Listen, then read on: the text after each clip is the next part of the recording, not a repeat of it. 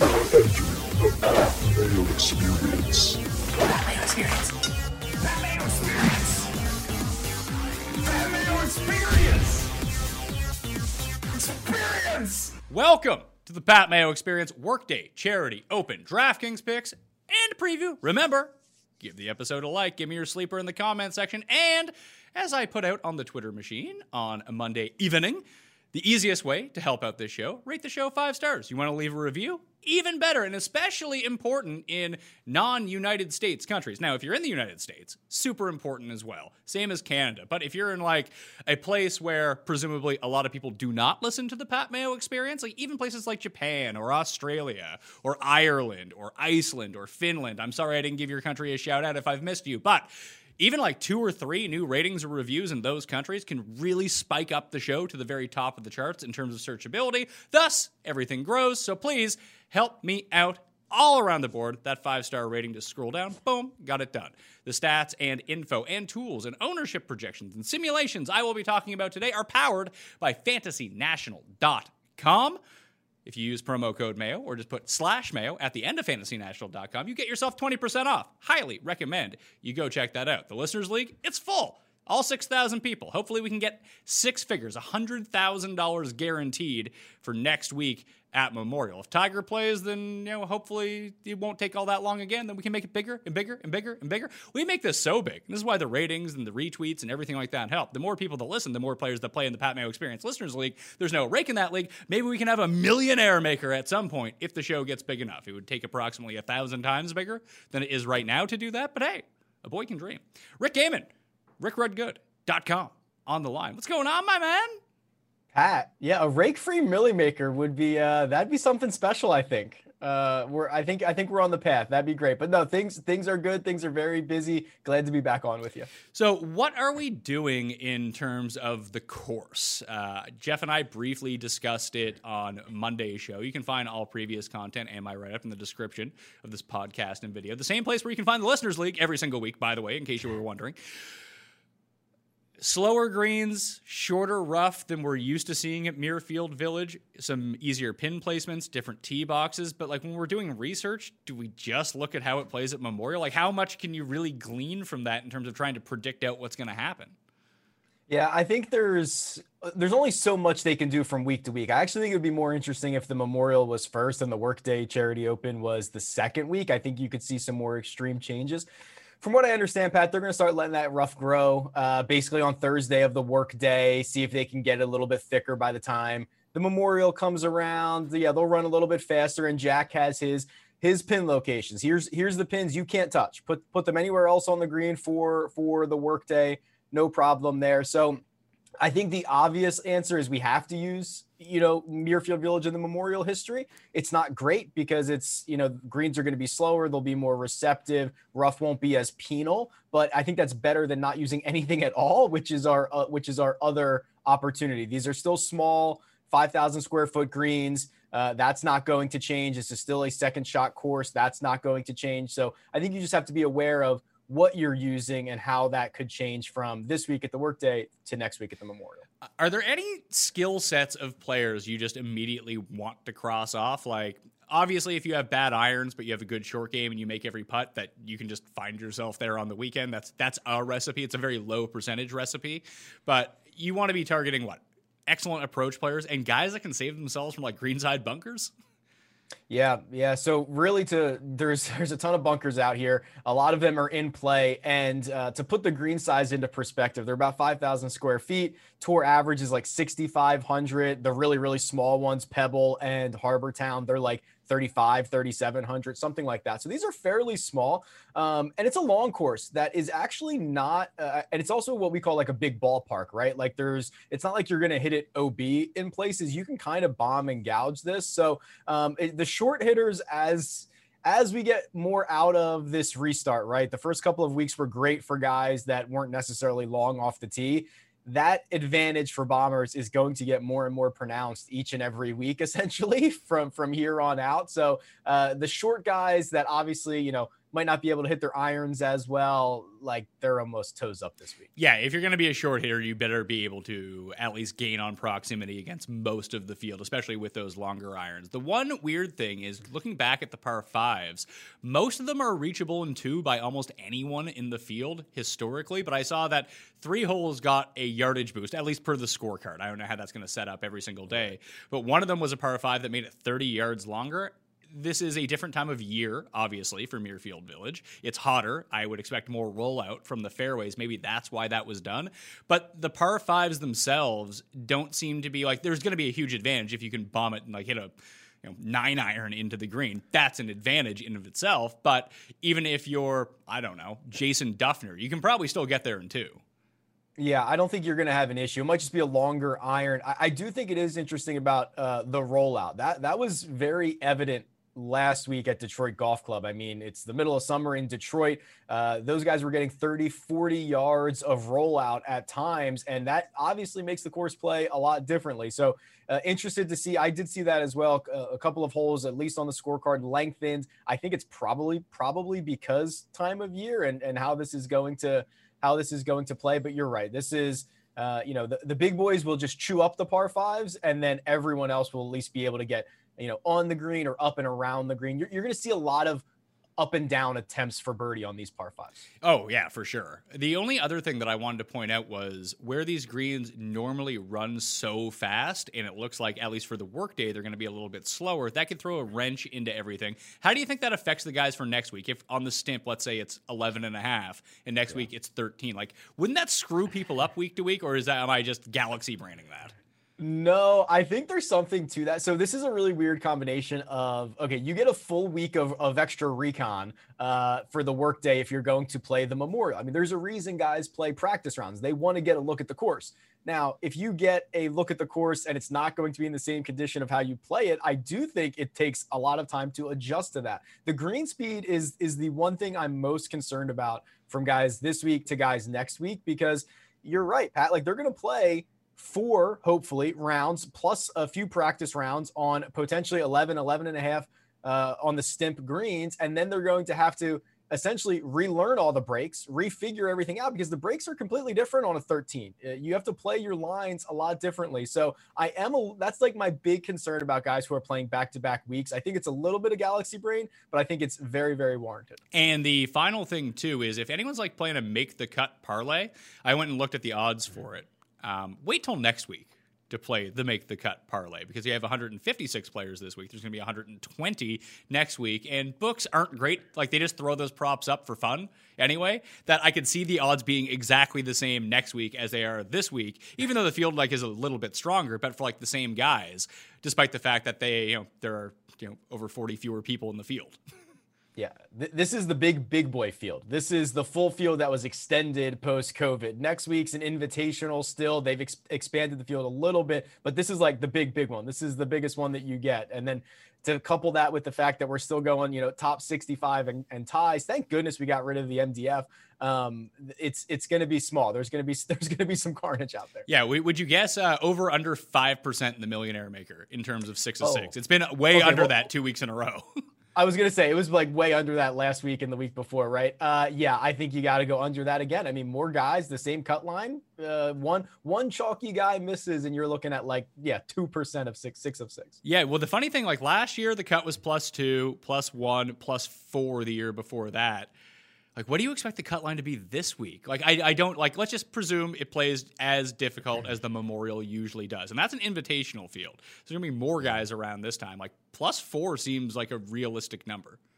I do think it's realistic. I'm I, there's like part of me that's concerned it plays, and I don't want to say a lot easier, but a lot easier in terms of like the Memorial which is you know you get maybe an even cut an even par cut. I don't think that's going to happen but there is part of me that thinks like oh man we're not taking into a much account like like greenskeepers are good. They can make this play however they want. I'm a little bit concerned about that and we're we're just kind of comping it straight to you know the memorial version of this but i i, I like where your head's at there. Um, handful over par three four something like that seems right Uh, last thing before we jump into the picks and the players from fantasynational.com slash mayo if you want to get yourself the discount. If you go into the course breakdown section, you'll find that driving accuracy at Muirfield Village is significantly higher, eight percentage points higher than tour average. Greens and regulations way down versus the tour average, and scrambling percentage is 53% uh, versus 58% at the average tour event. I credit the long rough and small greens for that. And where the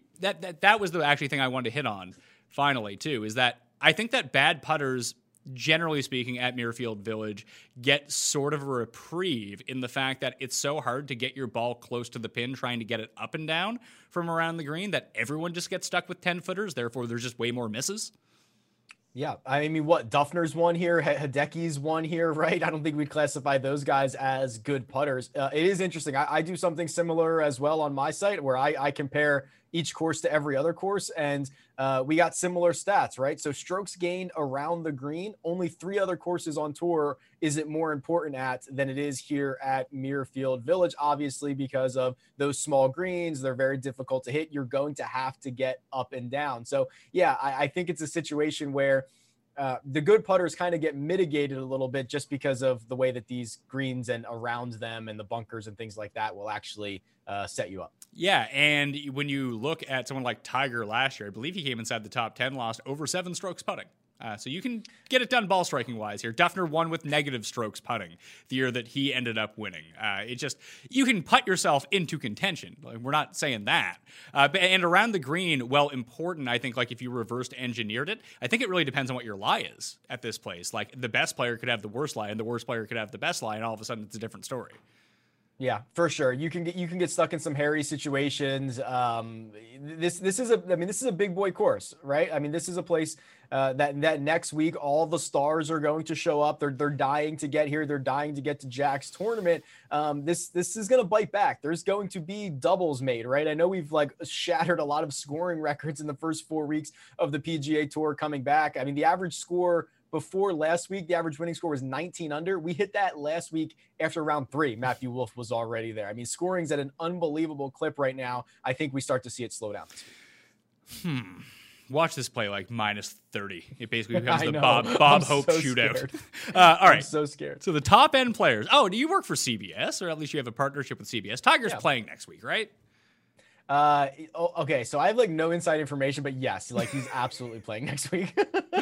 Good. That, will be great for numbers sure. for everyone in the community yeah. across the board. If we, Jeff and I may actually have to do a live cut sweat show if that's the case. We'll see about that. If I can get out of the house with the two little kids. Uh, 10K players. There are six of them here. Justin Thomas, following his miscut at the Travelers, is eleven thousand one hundred dollars. Rahm is second, 10-9. Cantlay, the quote unquote defending champ. He's the defending champ of this course, just not this event. Brooks, Xander, Hideki is an even $10,000. He's a former winner of this event. He's also won at Bridgestone, which is played in Akron, Ohio, which has seen a lot of crossover success over the years. My numbers tell me that Justin Thomas is by far the best play here. Now, the Fantasy National Simulator has Jon Rahm as by far the best play of any of these guys, but I think that DraftKings, with only $200 separating them and Justin Thomas having fucked everyone over last time out, that he's the play here.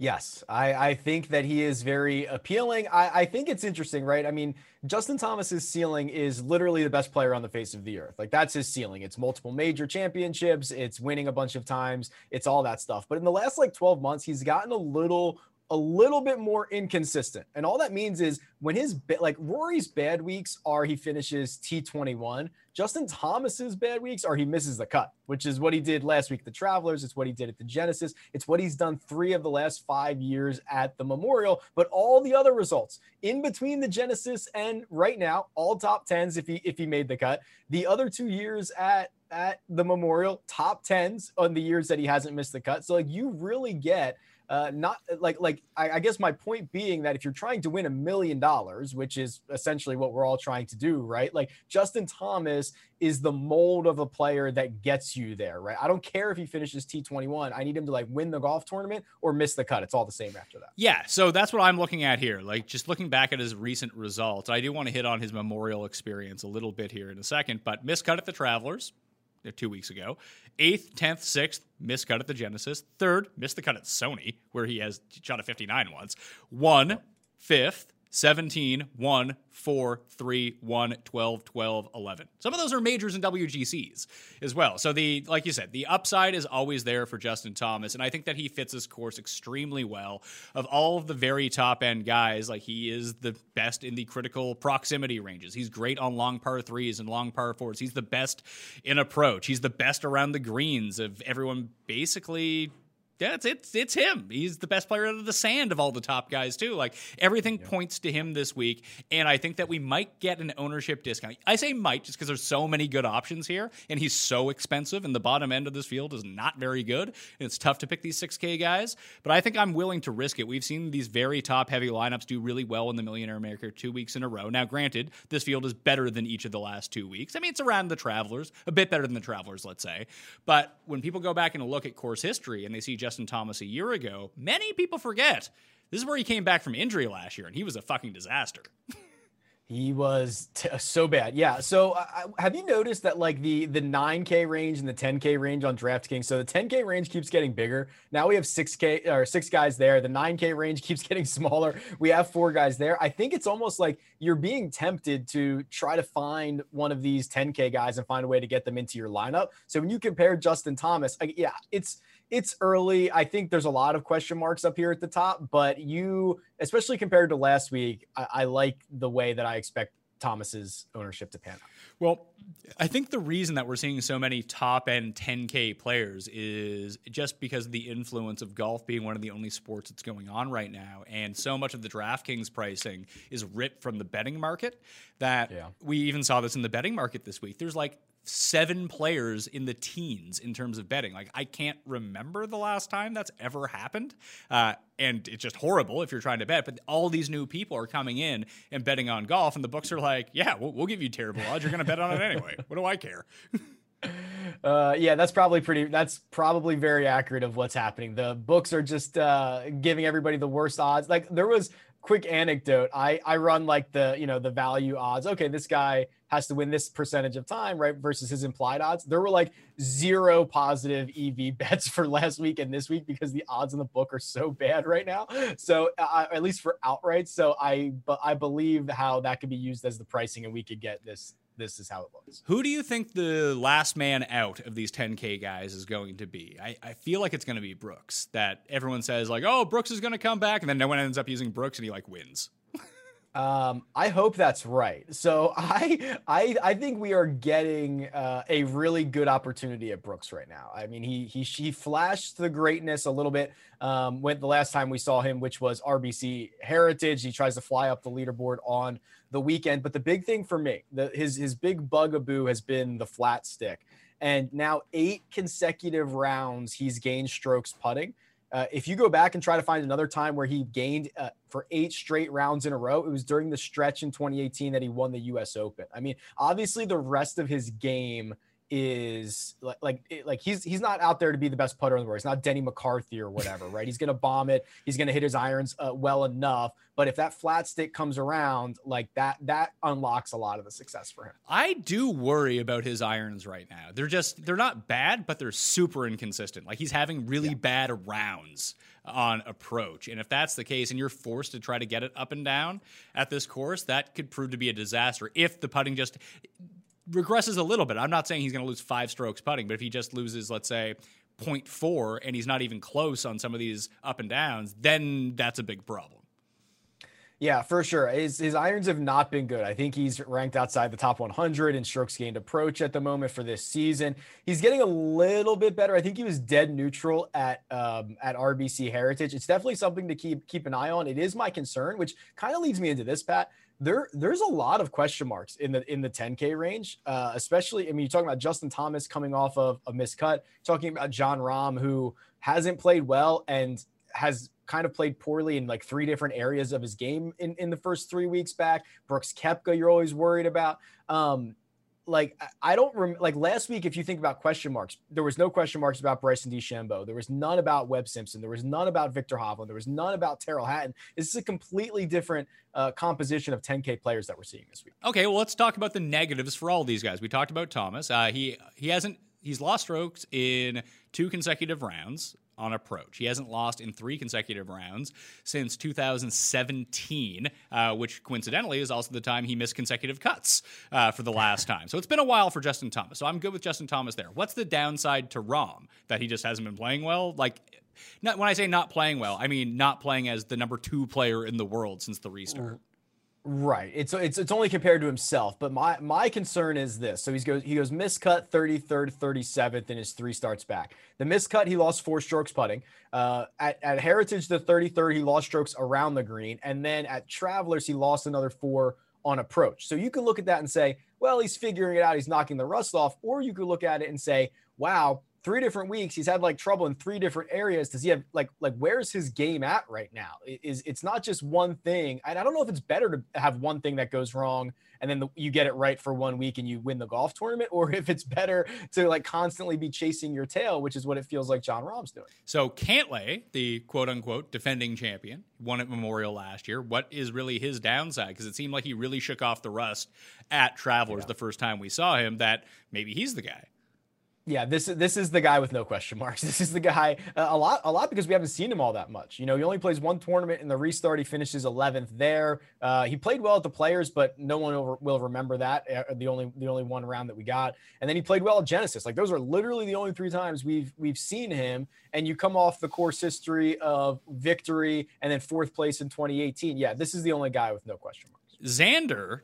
uh, has lost on approach in two consecutive events now, uh, minus 2.3 at the Heritage, minus 0.6 at Travelers. Uh, I always do like him on bent uh, more than anything else. I think that mo- I guess he won on Bermuda at East Lake a few years ago, but generally speaking, like he's pretty good on bent grass, uh, and he hits it long and he hits it straight. That's what you want here. I just do worry about those irons a little bit, and I don't know. Was he rattled after missing that putt at the Charles Schwab? I don't know. It certainly, it certainly seemed like it. I mean, he's a kind of cool, calm, cool, collected kind of guy, very, very Dustin Johnson esque. So I don't know if it actually rattled him. I think my only issue with Xander is for how solid he is. When you're paying ten thousand two hundred, like you need a guy who is perpetually a top ten player, like a Justin Thomas. Xander's not that. Like he's gonna pop off, he's gonna win, he's gonna finish second, he's gonna be in contention. But a lot of his finishes are like 20th to 30th and like that's that's okay for you know a professional golfer. I take that every single week but when you're playing paying 10200 for a guy i feel like and this is weird to say for him i feel like i need more consistent upside. So we're both in on thomas as our number one guy at the 10k range? I think that is right yes. Who would be your two I okay, so like oh, like if I think game theory, I I want Brooks in this situation, but I think objectively remove everything. There there's there are there's nothing you can knock about Patrick Cantlay. Yeah, and Hideki, it's just going to be. I mean, the putting is always going to be atrocious, but yeah. maybe this is a week where he just puts well, like when he won it at this event. Uh, it can yeah. happen from time to time, uh, but his around the green game has been like shockingly bad since the restart. The ball striking has been immaculate but he's usually someone who is excellent with touch around the greens. And he's just maybe that's because of the rust that he's just figuring that out but it, that's somewhat concerning for sure, for sure, but especially because he's usually so good there. I, I mean, like if you want to play Hideki, uh, I I roster Hideki and I try not to watch any of his shots because the shot tracker is going to put you to five feet every time, and you're going to have to sweat uh, whether he's going to make a five footer. I think at least with Hideki, you know exactly what you're getting, right? Some guys have question marks in terms of what the results are going to be. Hideki is perfectly consistent at what he always does. He's going to be pretty good, pretty uh, elite uh, ball striker. He's going to be fine tee to green. He's going to be terrible on the greens, and you're going to have to sweat it all week long. Like you know what you're getting out of him. You're going to get one round where he probably shoots like a 65 or a 66, and you're going to get one round he shoots like a 72, 73 every single week. So at least there is. Um, uh, the, so a little bit of consistent inconsistency there. Uh, okay, 9K range. Rose kicks it off. Rose has won this event before, comes second, lost in a playoff to David Lingmerth. He is $9,700. Then it's Hovland, Morikawa, and Rickie Fowler. Could you just start your team? Like, yeah could you just play 9K guys? Because all these, I, yes. I am intrigued by all of these options. I like Hovland the best, but I don't really like. I like Fowler the least because he's been playing the worst. But I was somewhat encouraged by what I saw last week, and he kills Nicklaus courses. He plays well at this course. He's played well at Firestone when that was in rotation. Like this is a good time for him to kind of get his mojo back. You have to be way more optimistic on Rickie Fowler this week than you were, you know, seven days ago. I I, I agree. I, there, I don't have much issue with anybody in the 9K range. In fact, I like everybody in the 9K range. And going back to my, you know, the whole like question mark situation with the guys up top. Last week it was really hard to fade all of, you know, Bryson Webb, Hatton, Hovland, all those guys that were over ten thousand dollars. This week you look at it and you're like, uh, you know, if I just dodge a Justin Thomas bullet or jo- dodge maybe the Patrick Cantlay chalk. I mean, if Cantlay finishes T11 again, like it really wasn't that it really wasn't worth it. So yes, I think you absolutely can make the case for just starting your lineups here in the nine thousand dollar range. I'm so uh, optimistic on on Justin Rose long term. His tee to green numbers are very very reminiscent of when he was the number one player in the world uh, since the restart. And then Viktor Hovland in a in a kind of uh, similar way uh, as Bryson DeChambeau. Like Bryson, we knew was knocking on the door. It was just a matter of time. Hovland, not that close, but like still very close. His he's been what four top 25 finishes since the restart, led the field in strokes gained tee to green last week. Like the kid is so good. If I was buying stock in anybody, it'd be him, and I I, I gotta love him again this week. Uh, I like that this has been a breakthrough spot for a lot of player, young players over the years. Uh, we've just seen you know guys with zero career wins, or this is like their first really big win at this course at least. Maybe they save it next week for Memorial in the smaller field. I don't know about that, but I think that Hovland, although like Bryson's just on a different level, and we've seen him win right. before, but I would actually contend that Hovland is closer than Bryson was to actually winning. He's led the field tee to green in two consecutive weeks now. He just can't fucking putt. It's it's unbelievable. He really can't putt, and he sucks at chip. Actually, I will tell you, he's got he, he, he's gotten better yes. around the green. He's gotten a re- lot better since the restart, and that's highly encouraging. Yes, he told us after he won in Puerto Rico, he literally said, I suck at chipping. And he was right. The stats bared that out. And in three of the four tournaments since the restart, he has gained around the green. So it's not a lot, but even if he just plugs that little leak in his game, uh, I mean, you said it, the sky's the limit. I, I mean, he's just dominating the field in tee to green numbers. And since the restart, I think he's like third in strokes gained off the tee total. He's like second in strokes gained tee. Like it's just it's phenomenal stuff. He's going to win a lot. Yeah, he ga- he's gained around the greens in three of the four tournaments so far. It's not like an abnormal amount, but he was losing like three and a half strokes per tournament around the green. Yeah. Like that's a three and a half stroke difference in your score just by being neutral. So he's plugged that hole. He lost three and a half strokes putting last week, three point three at Travelers. Plug that hole and just make it even. All of a sudden, you're live to win. Like he's yeah. live to win these tournaments anyway every Sunday. Yeah, I mean he's he literally shot. I think he was one under on Sunday at um at Detroit Golf Club, a place where we shat like shattered scoring records for the for the field average, and uh, you're losing rounds by going one under, and he still finishes T12. Like like he's just around. He's in contention. He never he, he never stops. His foot's always on the pedal. Like I very very good things coming for him for a long time. Yeah, I actually I waited for I talked about the drift in the betting show yesterday with Feinberg. Uh, he was 22. I said I was holding out for a better number. I wake up Tuesday morning, that number's 25. I bet that number at 25 to 1. Is it optimistic? Absolutely. But I have a lot of faith in Norwegian Rory to come through and figure out this putting stroke. So Hovland and Rose are probably going to be two of the highest owned players on the slate. Completely makes sense. You're going to see a lot of teams probably even start with Rose and Hovland. Morikawa and Rickie are next. We talked about Rickie a little bit. Morikawa broke everyone's heart, but this seems like a perfect core. He he also can't chip, which is problematic.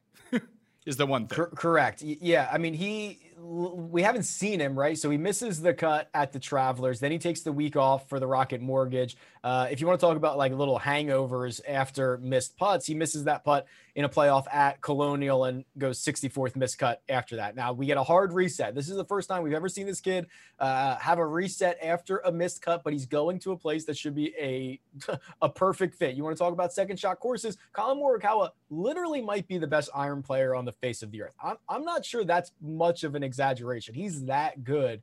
And this should be a really good spot for him. You want to talk about breakthroughs? I know he already has one win, but it was what Barrac- Barracuda. Barracuda that doesn't count. Um, you know, this this could be a really good spot for him to to break through. Yeah, and Americans have a propensity to win Memorial, so maybe the young guy who breaks through American wise, because you, know, you have Niemann, you have Hovland. Morikawa was the only American of that bunch, so maybe it's him. I don't know. 8K range. Here's where you can get some leverage if you want to take a chance. No one's using Sungjae anymore. Like no one. And he's 8900 bucks. I doubt many people are going to use Patrick Reed after last week, and he's down in price to 8,800. It's almost a $2,000 discount off last week. Everyone's using Leishman. No one's using Spieth. People always use Kuchar, and everyone will be using Niemann and probably Woodland. I love Niemann here. Like I bet Niemann to win at 45 to 1. I'm going to be using him. But trying to find leverage and like try to get away from some ownership here it seems like Sungjae might be the guy. Like it's Sungjae or Spieth, and I really don't want to use Jordan Spieth. Yeah, those guys are on two different planets. Sung Jae is like a thousand times better golfer than Jordan Spieth is. Uh, the the the break probably hurt Sung Jae the most. I mean, he was on a roll, hasn't really been able to recapture that. But uh, I mean, the swing is so pure. I mean, we he, we actually got a lot of coverage from him last week. Um, you know, he looked like he was striking it well. I just couldn't get things to to go down for him. Let's talk about. Uh, okay, so I did bet I did bet Niemann at forty five to one as well. I'm I'm big into guys with upside. Niemann has shown us that he won the Greenbrier, which he won't even get a chance to defend because that tournament won't exist anymore. Maybe they'll replace it with this. Maybe Workday becomes like the beginning of the year title sponsor and they'll move it somewhere. We'll have to keep an eye on that. Um, but I like Niemann. Let's talk about Woodland. Is he is he going to be popular? I think so. Like people, okay. So this is what happened with me with Kevin Na last week. Is that I thought that Kevin Na was good in the betting market at forty to one versus the rest of this field, and then just through osmosis, I ended up using him a ton on DraftKings. Woodland this week, there's some good numbers hanging on him in the betting market, and I think that carries over to DraftKings. I'm terrified of him, and I, I think too. I'm out on him. Um, and I'll tell you why. So since the restart, he's lost 9.1 strokes off the tee. Uh, total. That's what 10 rounds that he's played. Almost a stroke a round for a guy who for years has been prolific off the tee. Like that's his weapon.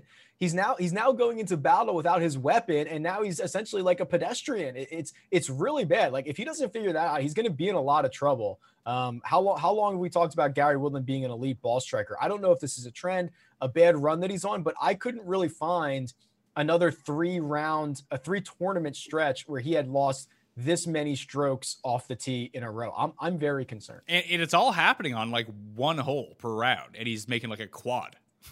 Yeah, it's super weird. So, uh, like, yeah, I'm, I'm scrolling through the database right now. The only the only other I, I, he lost back to back events. He lost strokes gained off the tee. Like this is this is unheard of for him, which is usually a red flag. Reed, this feels like a real like I, I'm considering betting Reed to win as well because he's like 35 or 40 to 1 in some spots, down in 30 in some places. But anytime the odds get that low on Patrick Reed, like I don't care about the course. I don't care yep. about the layout. Patrick Reed is either really good or really bad. That's kind of his outcome. yeah, he, and he's a winner, right? He's a winner. Um, he, he's very likely to miss the cut as well, but there are only we don't talk about this enough. There are so few golfers who have legitimate winning upside. Like you have to gain what 15 strokes an event on the field to win a golf tournament. I think that's about the average. Like there's only so many guys that can actually physically gain 15 strokes on the field. Patrick Reed absolutely one of them. So when you're when you're at least trying to differentiate when you're trying to find that guy that pivot, at least pick somebody who's got winning upside and Patrick Reed definitely has that. Are you in or out on Chalk Hadwin? Because I'm in to a degree.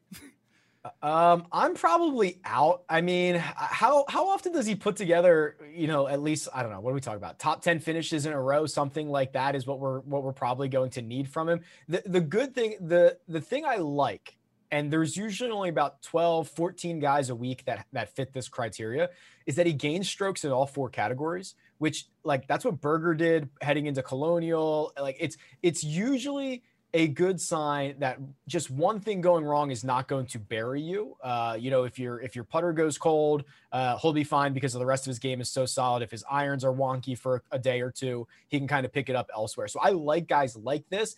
I just I don't know. Like he needs to finish what? Like he probably needs a T 10 i don't know something like that. Yeah he tends to have good results in spurts over the course of his career. Like if he finishes inside the top 10 i think he's done it a few times then backed it up with another top 10 the following week. I think he's done that four times in his career and then he like gets bad for a while. Uh, he's played really he played really well at firestone in his one appearance. Uh, he was good here a few years ago but like he's he's up and down um, I, I think he's a fine enough player and the irons have just been so hot that i'm curious to see what his ownership comes in relative to someone like Gary Woodland. But once you get after him, it's like Wolff, Bubba, Fitzpatrick, Louis, and Phil. no one is using any of those guys except for An, maybe. Yeah, because what was the stat I saw? B- Ben An has never Lost lost, strokes strokes, putting. putting. here. I see that. I like had to double check that. That seems impossible. Uh, he's absolutely terrible. I'm a glutton for Ben An, and um, like I, I could potentially see myself investing in him, but uh, I'm, I'm very concerned about the ownership. I assume that that means everyone is going to go to Streelman Yes. at 70 at 78, right? That's the that's the natural play. Yeah, I'm good with. Listen, I'm good with fading high sevens chalk Streelman. Uh, whether it kills me or not, that's fine. Uh, that just does not. For just look at Streelman's name around the rest of this town. And I know he's coming off a really great week. He's been playing really well, tee to green. He's being tipped in the betting market at seventy to one. Like I'd rather have Joel Dahmen. Okay, Joel Dahmen's been a top 20 machine. Can I tell you I'd rather have Scotty Scheffler? Can, can I ah. go back? Can I go back to that? Okay. I, I'll make a case for it if I have to. Well, you don't need to make the case. The guy shoots plus seven one round. He shoots minus seven the next day. Like we know. Like is he the young American guy that gets his breakthrough at this course? Like I could see that. Like we we all liked Scotty Scheffler two weeks ago, and now everyone's out on him. Like it seems like a logical time to go back. It's amazing that his so his Thursday round at Rocket Mortgage was so like it was so bad that I almost want to give him a pass on it. He lost like six shots on approach, which is twice as bad as any round he's ever played in his entire life. And then of course he bounces right back as you're alluding to Pat on Friday. He was like first in the field on Friday in strokes gained off the tee. He was third in strokes gained tee to green. And you can argue it's very easy to play golf when you are like starting the day 12 shots off the cut line, something like that. You can go out and play pretty free and easy, but the skill like the skills are there. He is a very good young golfer who goes through just as much volatility as Joaquin Niemann and some of these other Matthew Wolff, some of these other young guys that just need to figure it out. Like I'm I'm I'm a long-term investor on Scheffler, just trying to figure him out week to week. Well, here's the big thing with Kevin Streelman, which I think is relatively unsustainable. Over the past 50 rounds in this field, he is first in par five scoring. Yeah, because he's like not a very long hitter. I mean, he's great. He's a great ball striker, but he doesn't he doesn't pump it out there. So yeah, you th- you think that that is he's playing over his head. I, I that just means on he's either sticking his wedges so close because he's not hitting a lot of these greens in two. Uh, So he's sticking his wedges really close, or he's just making a bunch of 12 foot putts, which I've played Kevin Streelman a lot over the past, I don't know, five years. Guy's not a good putter. Uh, no, he's not. no, he gets there with his irons. Yeah, I'm trying to look up. I mean, maybe he is. is could he just be Zach Johnsoning all these par He fives? is. Where that's exactly yeah, I that's mean, exactly what he's doing.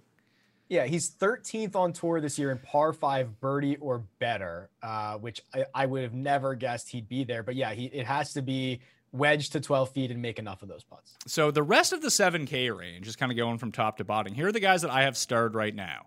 I think I'm going back to Ohio kid Harold Varner III. I, I really like Shane Lowry at $7,400. But when do I not like Shane Lowry? And when is he ever good? Uh, the answer to that is always like him, never good, except for when I don't use him and he wins a major. Either way, $7,400 for a top 25 player in the world when he's right next to Chris Kirk. I'm going to take that. Uh, and Russell Henley. Uh, Just, I, I got to think that he's not going to gain 10 strokes with his irons, but he gained like four, and you're doing pretty fine here, Russ. Yeah, I'm on board. I mean, I like Varner. Varner's a, a great ball striker. I obviously have concerns about him being able to close something out, but now We you're don't need into uh, exa- that's exactly right. When you're talking about 7500 7500 bucks, uh, go out and finish 10th and I'll be thrilled, right? Like it doesn't it doesn't matter. I don't need him to win the golf tournament. Um, I'm actually considering uh, like I like Cam Champ a lot here. So in in his first two starts, we've only seen him twice in the restart, back-to-back top 15s. Um, gained a ton of strokes off the tee last week. That essentially accounted for his entire week. Like all of his strokes gained also basically come, came from off the tee. But I think there is this perception, and I've and I'm guilty of this over the last couple years, that Cam Champ's off the tee is so good and the rest of his game is so bad that if if he wasn't elite off the tee, he would be brutal. And I think that was true like two years ago, but he's actually getting a lot better. Like he's a he's a neutral putter, he's a small positive on approaches. He still loses around the greens, but he is definitely a more well-rounded player now than he was 12 months ago. Yeah, I completely agree. It's funny to go back and look a Safeway aside, and that's somewhat of a weaker field. Uh, he's done really well in weak field events in the past, and he does really well at short courses. Well, yeah, because he's a because he's a bomber. Yeah, but you, but, but it's funny because when we think about bombers, we think, oh, the longer the course, the better. But it seems like the longer the course you put Champ at, the worse he gets. Uh, yeah, because he like tries to really pop one out there. Yeah, when it, it's almost like the it's kind of what we talked about Gary Woodland, right? Gary Woodland, uh, less than driver courses, just put yourself in position. You don't have to hit it out there, and and now you're hitting what eight iron into holes that other guys are hitting six iron into, or things like that. So I I could see it. The, it might be more advantageous for him to be on a on a shorter track. Uh, how do you feel about Team Muirfield Village? Uh, Keegan Bradley, Kyle Stanley, Jason Dufner. Oh man, Duff Daddy. Um, he's so bad. Have you like his his his putting numbers are atrocious. I guess I guess Keegan is is probably the guy I'd go with. Um, he's played better than than the other two recently. He's hashtag team no putt. I guess they kind of all are, but uh, yeah, yeah, I, I, would prefer. They most definitely all. I yeah. I roster these goobers every single week, and they can't make a two foot putt. Yeah, Dufner's so bad. Uh, yeah, Keegan Keegan is probably my my best bet because he's going to be somewhat long enough off the tee. He's going to be straight off the tee. He's like a total driving guy. Um, but I'm not thrilled to play any of them. Uh, Bud Cauley was someone who kind of rated out really well for me in sneaky categories. Like he's so good around the greens. Uh, he's really good on bent grass when it comes to putting. He plays long par threes really well, and we're going to get three of those this week that are super difficult. Is it a week to go back to Cauley? So I think it's interesting because I think he's played well here. Oh yeah, okay. So uh, top ten last year at the Memorial, uh, and then and a t- 25th in 2017, and he made the cut in 2016, missed it in 2018. So I, I do like that. He's not a guy that I play often. I like to pick my pick my spots for him. I think the around the green game is advantageous here, as we've been talking about, and you throw in a mixture of pretty decent results. This feels like a good spot. Yes, I would agree. Luke List. Oh boy. Um, that's a com- this is a conversation we haven't had in a while. Um, I'll tell you what. I mean, he's he's looked he's looked okay. He's, he looked okay last week. I don't know what he ended up finishing. Twenty. Yeah, something? he he, he missed four putts inside five feet on the front nine on Sunday. Well, perfect. He's in mid-season form. He's ready to rock and roll. Um, I mean, what what did he do? He won on the Corn Ferry a couple of weeks ago, right? Uh, and now he's and now he's trying to trying to contend up here. Um, I, I'm not a Luke List guy. I, I know you are, but I'm out. He's just not when i was first getting into luke list like my yeah when i was before anyone knew about luke list like i'm a hipster luke list guy. But his overall tee to green was really good. Almost sort of the improvement that we saw or seeing from viktor hovland right now. Luke list kind of had two years ago. He went from being atrocious around the greens to being a good player around the greens, and like he forgot about that. Like he slept funny and just got wiped from. It was like in, he was in internal sunshine of a spotless mind. Like it just got wiped and it's gone, and now he's bad again. I don't get it. Yeah, and, and List was the original like team no putt. Like when we were doing when we were doing models and spreadsheets like years ago, he was always the guy like, why is Luke List ranked third here? Because his like stats were so prolific, but his results were so poor. Looking at the chalk from this area, at least the perceived chalk at this moment, Streelman, Dahmen, Varner are likely to be your three highest owned guys in the sevens. Streelman, Dahmen, Varner. Okay, so that allows you. So if I wanted to pivot off of those guys, and I could play Champ, Scheffler, Champ, yeah, and I don't know who I'd pick, like 74, 70. I mean, Lowry, Lanto, my buddy Lanto. Back to back top 25. Uh, Lanto above $7,000. Taking uh, your advice, I'm going to pass on that one. That is true. He's about $400 too expensive here. uh, I have this guy for you, and my projected ownership on him is 1.9% in the 7K area. Him. Does that does that do anything for you? I love him already. Who is it? Jason Day. Oh no, I don't. Um, Man, he's okay. So Jason Day, I this is not necessarily like fantasy based, but the, the amount of cover that Jordan Spieth has provided Jason Day and no one is talking about that Jason Day stinks is like incredible. I think he's outside the top like 180 in strokes gained approach, which is a shell of of his former self. He can he can't even make a cut at Rocket Mortgage. He can't make a cut like anywhere. And isn't this is like his home track that he's got no good results at? It, it's it's this it's the weirdest thing. I'm certainly not going to invest in Day now uh, when you know he doesn't really play here, and he's he, he's like two years at least removed from the good stuff. I think I'm going to take a shot on him here, and here's why. Oh man, four consecutive rounds gaining strokes off the tee. That's encouraging. Now, he's lost on approach in three of his past four. However, in his past three rounds, he's actually gaining on the field in opportunities gained, which is greens in regulation or greens under regulation from 15 feet and in. So he's giving himself ample opportunities. And here's the rub he's not putting. We know that Jason Day can just kind of like flip on and then all of a sudden he's gained like eight strokes for the week on the greens. Like his wins kind of come out of nowhere. I still think that he has winning equity if he can kind of figure it all out. Knowing the fact that I'm going to use him this week means he's probably going to definitely WD, but I don't think it's as it's as dire as it may seem. He's usually he masks all of this through great putting and then he ends up making the cut, then not doing anything, and just kind of lingers around. A lot like Louis does a lot of the time. Yeah. But I am encouraged by him driving the ball. That's going well. When he is hitting his irons decently, like on every other hole, he's actually sticking it close. Start making a few of those putts, then all of a sudden you're back in it. Like if you give me a two percent Jason Day, like I don't know, I might I might bite on that. Is a two percent Jason Day better than a two percent any other of these guys here? You know what I mean? Like what? Like I'm, I'm I don't know what a good example would be. Uh, this is a bad one. C- like Kokrak. I, I'm out on Kokrak this week, just out. But like Louis, Louis and Day are projected right around the same ownership, and I think I'd still rather take Day.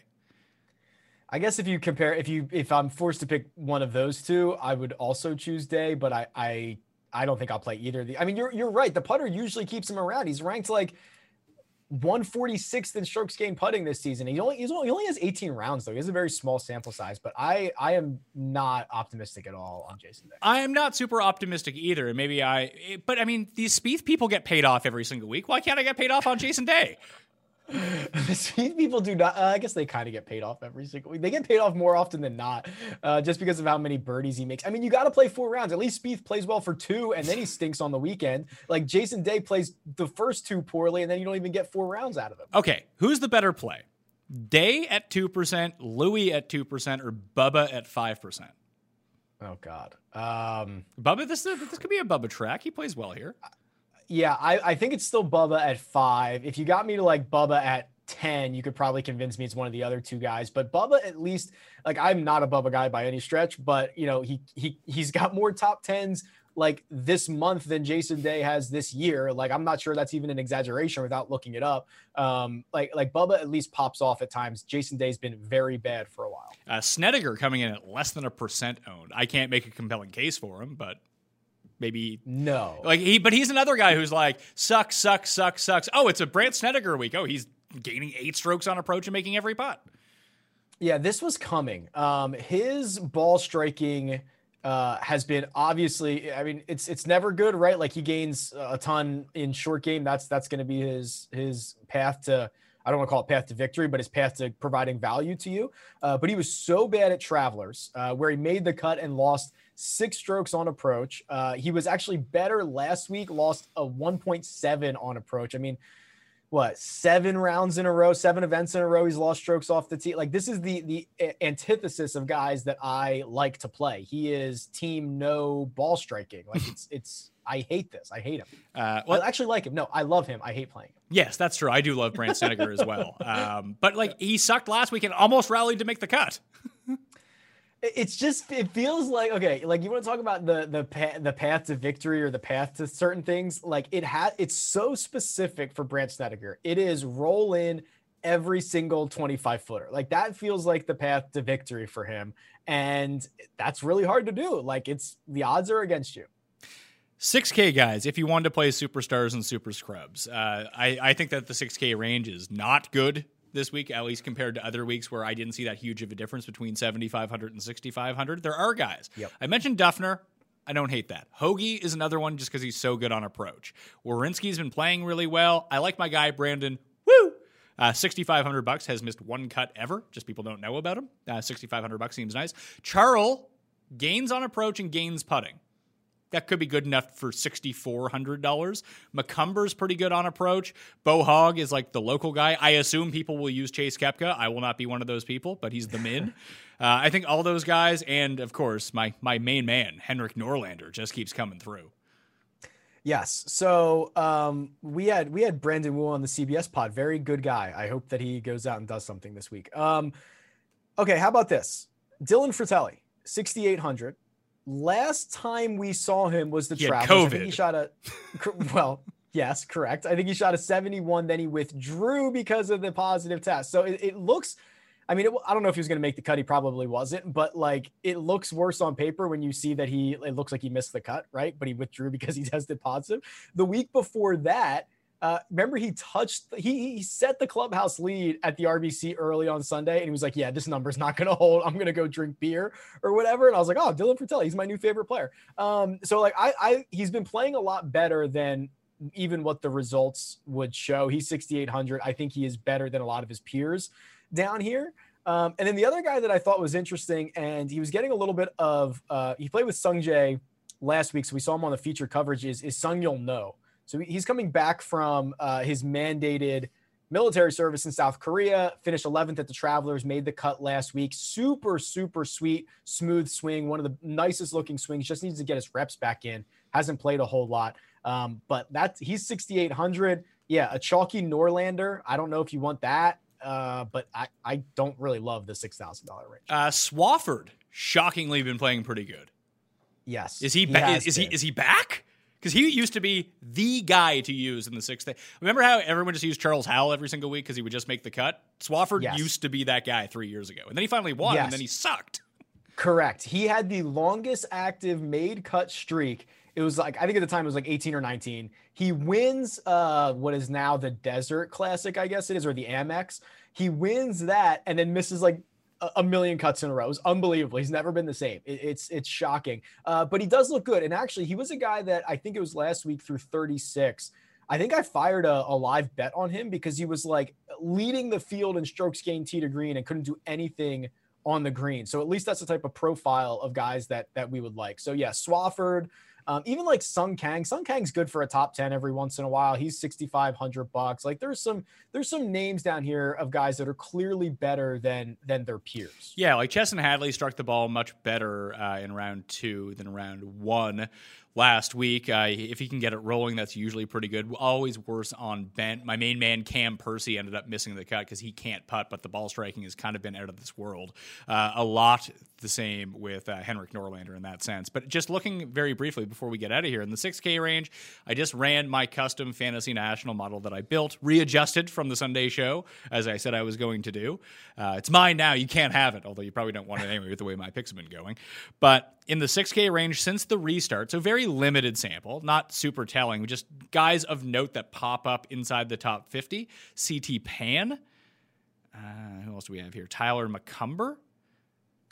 Jonathan Byrd. Henrik Norlander is sixth. Swafford is 18th.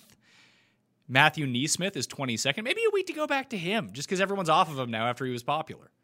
I was gonna say everyone kind of forgot about him. He was like the darling for the first couple of weeks. Uh, yeah, everyone everyone forgot. I haven't even considered his name in in a while. Yeah, that might not be a bad buy buyback. Yeah, bad off the tee, good on approach. That's something that can you can get away with here. I feel like like you can't be a, a huge negative off the tee, but if you want to gain like one stroke for the week, but you can hit your irons, that's good enough.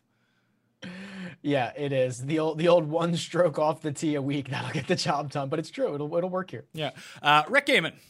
Where can everyone find your work? Because it's everywhere these days. And where can they yes. find your home base? Sure. So home base, rickrunsgood.com, golf data visualizations at Rick Rungood. You can find my work, uh, CBS Sports, the First Cut podcast. Um, I'll share that article with you on, on Golf Digest for the expert picks and uh, a DFS article over there as well. But yeah, at Rick Rungood, I tweet it all out. You'll you'll find it. Yeah, quit making me look bad in that article. I mean, I'm glad you came in midway through the season, so you probably won't be able to catch me in outright winners unless you get scorching hot, uh, just because I had such a lead built in anyway. But you've been by yeah. far the best of the quote unquote experts in that panel. Uh, uh, yeah, it is very generous to call us experts, but yeah, I'm gonna try to nail a couple like 66 to ones and see if I can see if I can catch it by the end of the year. Yeah, I, I cashed in on one of those. That that's that's the thing. Like a lot of people just put up like this week I was considering putting Justin Thomas up, but I always like to put up someone I actually bet. Like I yeah. think that Justin Thomas is the favorite to win. I don't think that he's a bad value at 10 to 1 or 12 to 1, whatever he is, but I'm not betting him, so I'll probably put up like Hovland or Niemann. Yeah, okay, so I don't know how to do that. So like the pick to win part, yeah, I, I look at it from like I guess I should just take the favorite every week and try to like nail a win. But like it, yeah, I, I would much rather like a lot of times I'd rather start my card at you know 22 to 1 or something like that and then you have the top 10, which you can go a couple ways with this. You can pick like, oh, Bryson is the lock for top 10, Or what I noticed you do, and I think I kind of in the same way, you get like a 12 to 1 guy and Yeah. you just try to hit like a couple a year. I do, and if, if you go look, because they just they presume that you put one unit on everything. Um, Right. I have the fewest amount of top ten winners so far this year, but I've won the most money. Because you pick like Lanto Griffin and like, you know, Cam Tringale, yeah, like, like- top 10. Yeah, basically, I need to hit. I pick guys that are essentially eight to one to twelve to one or more. I think I hit one guy who was like twenty to one. I hit uh, Robbie Shelton the very first week. He was like twenty to one to be top ten. Um, but I mean, like you see, like the tour caddy, they put up people that's like, oh yeah, Justin Thomas minus two hundred top ten. It's like, Right. who's making that bet? Yeah, that's uh, picking up nickels in front of a steamroller, my friend. yeah. All right, Rick. Uh, be well. Stop working so hard. You're making me look bad over here, and uh, that will do it. You can find my cheat sheet up on DKNation.com. I will tweet that out because I'm just gravitating over towards that site. DK Playbook is being phased out. It's gravitated towards that new site. Um, so you can just go figure that out. Uh, no chat on Wednesday. My fantasy football rankings will emerge on Wednesday. You can go back and watch the betting show. You can go back and watch the first look research show if you really want to get into the minutia of what I was really looking at this week and how I've rounded out a lot of my picks in my research. Column is also up in the description of this video and podcast. Tune in Sunday to my first look show, which is going to be exactly the same as last week's show, but the link for the listeners league will be in there, and you might want to get on that early because it feels so fucking quickly at this point. Smash a like, leave a rating, subscribe to Fantasy National, and there was something else, but I forgot. I'll see you next time. Experience! It's the Fat Mayo Experience!